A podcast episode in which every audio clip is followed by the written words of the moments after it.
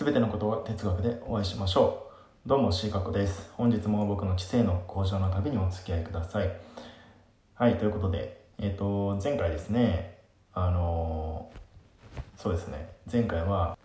確率に関しての話でしたね。えっ、ー、と、まあ、20スリットという実験を用いて、えっ、と、証明された、その、人間という、まあ、人間ないしは物事、物体っていうのは、観測されて初めてそこに存在しうると。まあ、それで観測していたとしても、まあ、確実に1とは言えないんですけど、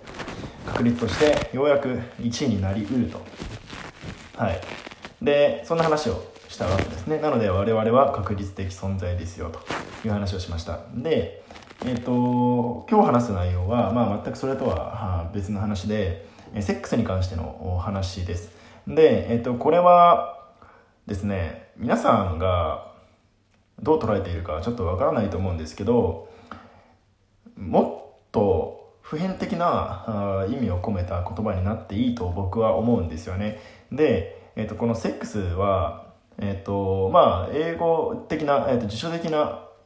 話で言うと性だったり、えー、ってことを表す別にその性行為ってことを、えーと、直接的に言うことでは、えー、ないんですよ。辞書の意味から調べると。で、えっと、まあでも、ただ行為としての、動詞としての、うんと意味も持つということで、えっと、まあ日本では、あよくそういった意味で使われることが多いと思いますでえっ、となんかねこれがすごい面白くなくてですね嫌で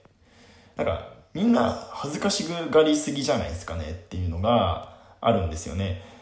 でなんかですね僕が思う僕がこう例えばあのツイートする内容で例えばですねそういうちょっと性絡みのことを例えばですよツイートした時に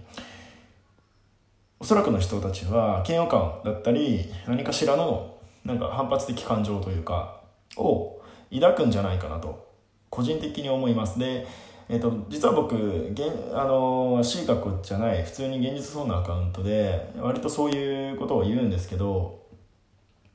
みんな、まあ、いいねもしないわけですよね。友達にその理由を聞いてみたところ、まあ、要はリアラ、リア化ってやつですね。で、友達にその理由を聞いてみたところ、結構ですね、いいねできないのは、そのツイート自体をいいねしている自分がいるってことを、自分がそれをいいと思っているということを知られたくないらしいんですよね。つまり、その、僕がセックスっていうことが、まあ、何かしら含まれている、性表現が含まれている内容をツイートして、で、えっ、ー、と、それを、あの、いいねすること自体が恥ずかしいみたいなことを言うわけですよ。まあ、わからなくはないんですけどね。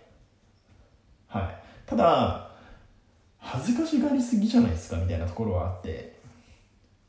別にみんなやってることじゃないですか。で僕たちもそうやって生まれたわけですしなんか行き過ぎてんなって僕は思うんですよね。そのうんなんか性に対する恥ずかしさみたいなのが。でみんなもっとオープンになっていいんじゃないかなというかまあオープンになりすぎてもちょっとなんかそういうねなんかおっさんたちがあなんかあの汚らしいなんか俺が何人やったとか不倫したとかそういう話を見せびらかすマウントの取り合いに使うのはどうかとも僕は思いますけどなんか別にもっと言葉として全然使っていいと思うしコンテンツとして使っていいと思うっていうのが僕の意見で、えー、最近ちょっと思ったことなんですよ。でえっ、とこのセックスって言葉をさっきね普遍的にもっと使っていいんじゃないかなって言ったと思うんですけどそこに関してはあの僕よくその世界ですね。との接続って意味でそのセックスって言葉を用いるんですよ。で要は例えばあの今日僕ですね実はあのサイクリングというかあのロードバイクでまあ2050まあ計何キロぐらいか忘れましたけど結構遠くまで行ってきたんですよ。で実際川の氾濫の近くとかまでまあ実際に行ってみたりしてで台風も見て台風のね被害とかもすごいなっていうふうに思ったんですけど、まあ、まだ風がちょっと強くてですねで、まあ、自転車行為でかなり、まあ、スピード出して、まあ、時速40から50ぐらいのトップスピード、まあ、僕にとってですけどで、まあ、飛ばして走ってるとその風を感じるわけですよね。でそれなりの速さで視界があものがこう抜けていく後ろに抜けていくと。でそれに対してリアルの風を感じて、えーと、リアルのものを見てリアルの太陽の光を受けてであの鳥とかですね飛んでる速度と同じぐらいの速度で、えーと、一緒に走るわけですよ。自転車で。でその時に僕はなんかこう言い難いなんかこう説明し難いような幸福感というか要は思わず笑ってしまうようにやけてしまうようななんかこう生命としての快楽みたいなものを見たわけですよ。見たんですねそこに。なんかあの感覚って生きてるっていう感覚なのかなっていうのを思ってですね。で本当に今それこそネットっていう状況ネットっていう仮想世界みたいなのが増えまして増え増えたしうんとアプリとかで、まあ、疑似体験ってたくさんできるじゃないですか。本物じゃなくても。だけど、まあ、それを否定する気はないんですがその便利さをおまあ僕も身に受けてるしあの十分ね活用してるので他人事では全くないんですがぜひ皆さんもその外に出て生の体験をしてほしいなとまあ思ったんですよね、まあ、説教臭くなるとは思うんですけどあのぜひ体験していろんなことを実際に目で見て体で感じて体験してほしいなと。どんどんどんどんその体験することの価値ってそれこそ体験しなくなってくる人が増えていく一方でものすごく高まってくると思うんですよ。でやってみないとわからないことってこの世にたくさんあるわけでそれこそなんかなんでしょうね。その自転車もそうですけど僕自転車乗るまでは、うん、全然興味なかったんですが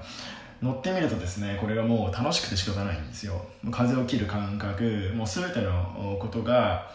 で、まあ、僕もともとその高校時代にあのスピード競技でスキーをやってたんですけど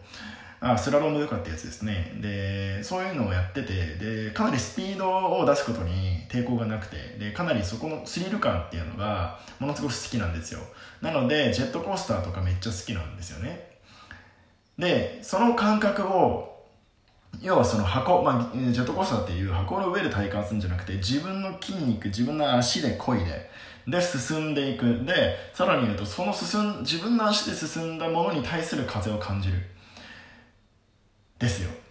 でこれがもうたまらなく気持ちいいですよね。でもかなりスピードも速くなればなるほどその流れる視界の速度視界の狭さどんどん狭くなっていくあの感覚と研ぎ澄まされていくかのようななんかなんて言うんでしょうね、えー、感覚っていうかね。それをそういう感覚を一度味わってしまうと生の体験要は生きているっていうスリル体験ですよね。を味わうのにためらいがなくなっていくのかなっていうか、うんと、もうどんどんどんどんそういう体験をしたい、えー、もっと遊びたいっていうふうに思ってくるんじゃないのかなと僕は思います。でまあ要はその僕が言いたいのはあの仮想のセックスばっかりしてないでそれこそ、えー、ね、VR とかで今そういうせ、ね、疑似行為もできますけどそういうセックスばっかしてないで本当にガチンコで、まあ、その抵抗とかね風っていう抵抗とかも含めてそれこそ恋愛で言ったらそのなんですよ面倒くさい手続きも含めてあのー、本物の本物を楽しんでほしいなと。それこそが我々の何かしらの生きる意味だったりなんかこう原初の体験っていうものを呼び起こしてくれるんじゃないかなというふうに感じたこの頃です。でぜひあの皆さんもですね生のセックスをしてほしいなと世界との接続をしてほしいなというふうに思います。でこれおそらくまああのー、ちょっと話しとれますが芸術とかっていうのも結局その芸術作品を作った人との交わりですよ。要はセックスですよ。で結局感じることが何かを感じてそれを作る、まあ、まだいかなくてもその感じることっていうのは結局何かしらの対象物、まあ、それが芸術作品なのか自然なのか、まあ、自分自身なのかそれこそ人間なのか分かんないですけどその対象物との結局セックスですね。はい。こっちが全力で感じに行く。ってことですよね。でその体験をしないと人って腐っていくと思うんですよ。魂は進化しないと思うんですよね。宗教チックですけどその生の体験をどれだけ積んだかで人の深みだったり、うんと経験値だったりなんかこうにじみ出る、うん、ものってあるじゃないですか。そういうものの価値が決まっていくのかなと。いうふうに思った今日この頃です。ということでえっ、ー、と本日もごゆるりとねお過ごしください。かなりあのセックスを多様にえー、含むセックス大変含むじゃないな。セックスをめちゃめちゃ言ってるんですけど、まあ、皆さんも別にあの慣れていいと思うんですよね。全然使っていいと思います。ということであの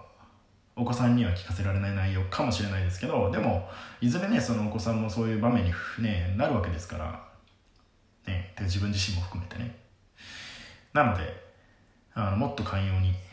世界とセックスし続けて生の体験を積み続けてえー、めんどくさいことも含めて、えー、っと、生のリアルを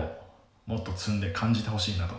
思った、感じたいなと、僕自身も思った今日この頃でございます。ということで、時間も迫ってまいりましたので、えー、おしまいにしたいと思います。